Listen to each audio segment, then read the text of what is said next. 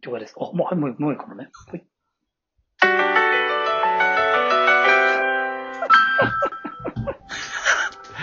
はい、ということで。もうなんで、のぼるくん3回目の登場ですけど。なんか、そうああるよね、こういう。あるよね。すごい、なんかいい、いい声の人がうん。ね、やるやつだよね、こ れ。あの、飛行機とか乗ったらそうだね。聞けるやつ、そうそうそう、あれだね。なんかさ、意外と普通なテーマではあるんだけど、はいはいはい。あのー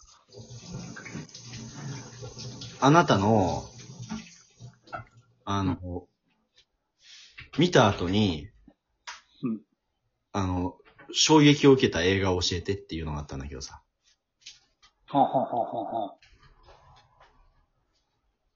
もう映画館の仕事も長かったのぼるくんにあえて聞いてみたかったんだけどね。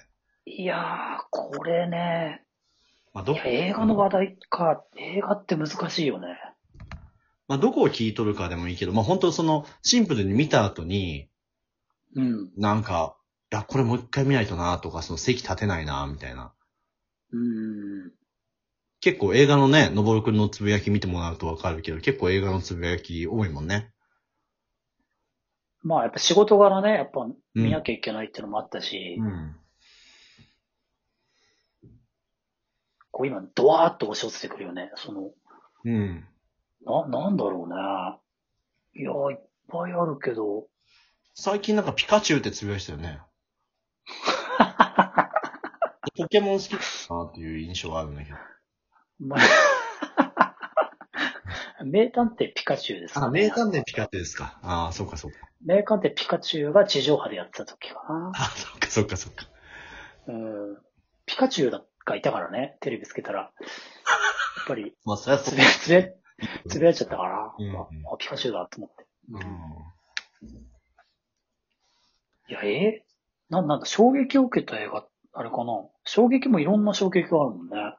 じゃあ、あの、一番、あの、なんだろなんだうろうな、初めての衝撃にしようか。じゃあ、初めての衝撃は、うん。多分俺の原風景というか、うんなんだろうな。あの俺やっぱりちっちゃい頃多分誰でもそうだと思うんだけど、ドラえもんからみんな入ってると思うんだ、映画って。ああ、なるほど。映画版の劇なんかそれを映画と言っちゃいいけないのかわかんないけいどや、いいでしょ。映画、そしてるからね。うん。うそう、やっぱりドラえもんってやっぱりハッピーなさ、あの、話というか、やっぱりね、明るい話が基本で作られてるわけじゃない。うん。で、なんかたまたま俺が初めて見たのが、あの、雲の王国っていう、うんうんうん。あの、映画があったのね。見たたっちゃん見たあれいやー、俺見てないわ。ドラえもんで育ってないか。いや、育ってるよ。育ってるけど、うんなんかそのみんなほど、あの、あれかも。あのー、熱心、みんな結構見てたでしょ、夏休みとか。いや、そう、真面目に言っちゃうんだよね、あれうん。ドラえもん。俺多分それの、それにあんま乗っかってなかったかもしれない。あ、もうすでにね、そこかいらや、、すでにというかスタさン、スうん。 その時なん、なんか知らないけど、デボラがライバルとか見ちゃってたからさ。 いや、そっち系も見ててはいたけど ね。そうだね、確かに。でも、 あの、日本立ててやってたやつ、そね。うそう、同時上映、ときめきメモリア同。ル時上映なんだ。そうそう。と か山口達也のやつだね。そうだね。そうよね。そうよ。うん。あ、それザッツカンニングじゃない山あ、それ口ザッツカンニングか。そう、山口メンバーはザッツカンニング。うん。あ、あの辺なんかね、ちょっと混ざっちゃってるんだよね。ちょっといろいろ。ああ、そうかそうか。あのね、その、そこを一応説明していいじゃん。あ、どうぞどうぞ。あの、安室奈美恵と山口メンバーがザッツカンニング。あ、山口メンバーですね。うん。で、同時上映が、ともこの場合っていう、世にも奇妙な物語から、スピンオフで生まれた、友坂理恵主演の、友坂、友坂理恵だね。そうそうだ。で、その一個前が、えっと、花より団子花より団子の内田有紀主演の花より団子。あ、そんなあったっけ、うん内田有紀だったんだ。 うん。で、同時上映が、松雪靖子主演の白鳥玲子でございます。今考えたらもう夢のキャストだよね。 もう超、超豪華に本立てだよね。したらそうだね。で、その、その僕たちの映画し、僕らの映画シリーズみたいなのの多分最終形のと ころはデボラがライバル。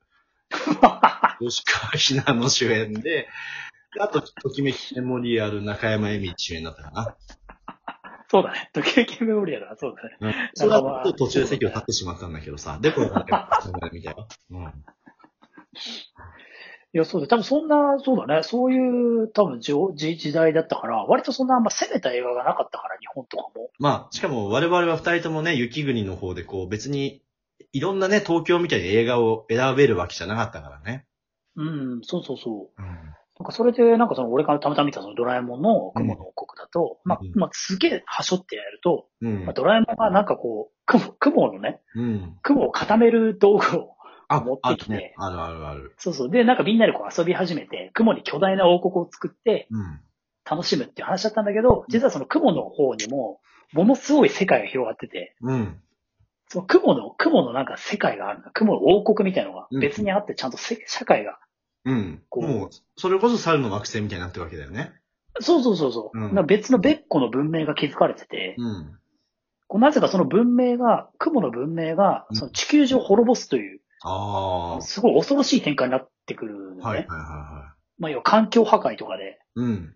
あの、地地上の人たちが、その雲の王国を脅かすからっていうことで、うん。あの、地上を洗い流してしまおうっていう、なんか恐ろしい計画を立ってるのを、うん。こう、 たまたま遊びに行ったドラえもんたちが巻き込まれてしまうっていう。ああ。それをじゃあ何、え阻止す阻止すんのそう、もちろんそれはあの、みんなで立ち、戦って阻止をするんだけど、うん。その阻止が失敗しちゃって、うん。あのドラえもんパーティーがもう手も足も出なくなるっていう状態になってしまって、うん。で、唯一できるのが、うん。その、 ドラえもんが作ったそのみんなのね、うん。あの、雲の王国に、うんなんかその雲の王国を全部溶かせる、溶かすこともできるっていう、ああ、そあんな道の具があもる。のすごい兵器が、いや、あの、雲の王国になぜか作っちゃったんだよね、その、核 を。まあ、いわゆる核みたいなもんだよね。そう、核をだよ、そう、あの、ドラえもんたちはなぜか作って て、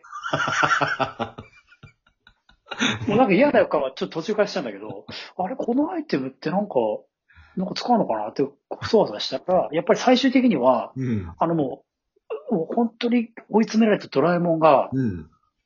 あのもう、自ら、うん。なんだろう、身を挺して、うん。その核爆弾のスイッチを入れて、うん。あの、雲の王国を全て崩壊させるっていう、すごいあの、衝撃の、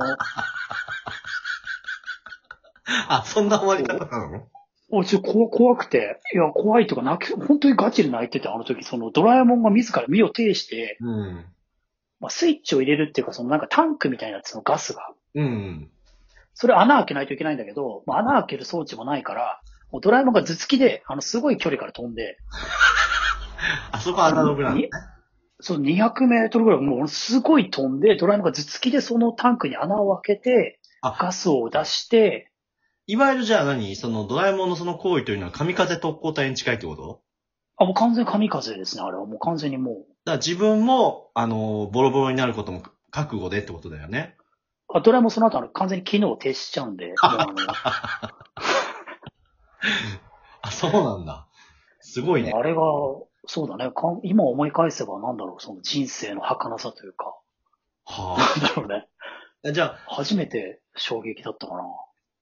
じゃあ自分の身を挺してそうやって、のび太くんたちの命を守ってあげたんだ。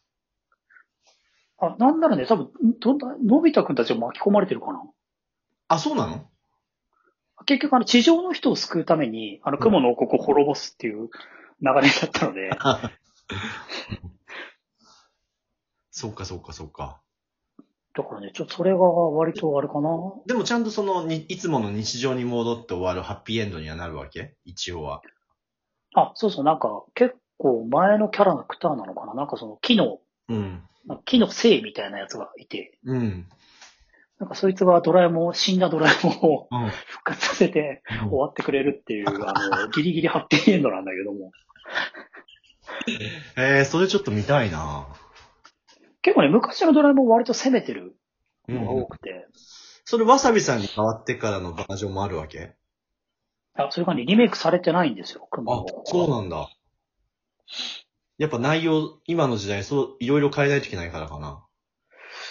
そうだね。やっぱあの、神風スタイルでやっぱり終わらせられないんじゃないかな。今、どうなんだろうね。オウムスタイル、オウムス、オウムのスタイルであの、ビニール傘突っ込むってのはどうだろうね。でも、多分あの、やってることは、うん。多分一緒なんだよね。多分、オウム、オウムの、ビール傘と、う多分ん。ドラえもんが頭突きしたのって多分、実際多分同じ精神だと思う。まあ、そういう、そういうことだよね。だから、ドラえもんがある種、あの、ハルマゲドンを起こしたってことだよね。だからワンチャンだから、ね、関係者もひょっとしたらそれを映画を見て、うん。。なんかひらめいた可能性もね まあね。ね。謹慎ながらひらめいちゃったかもしれないよね。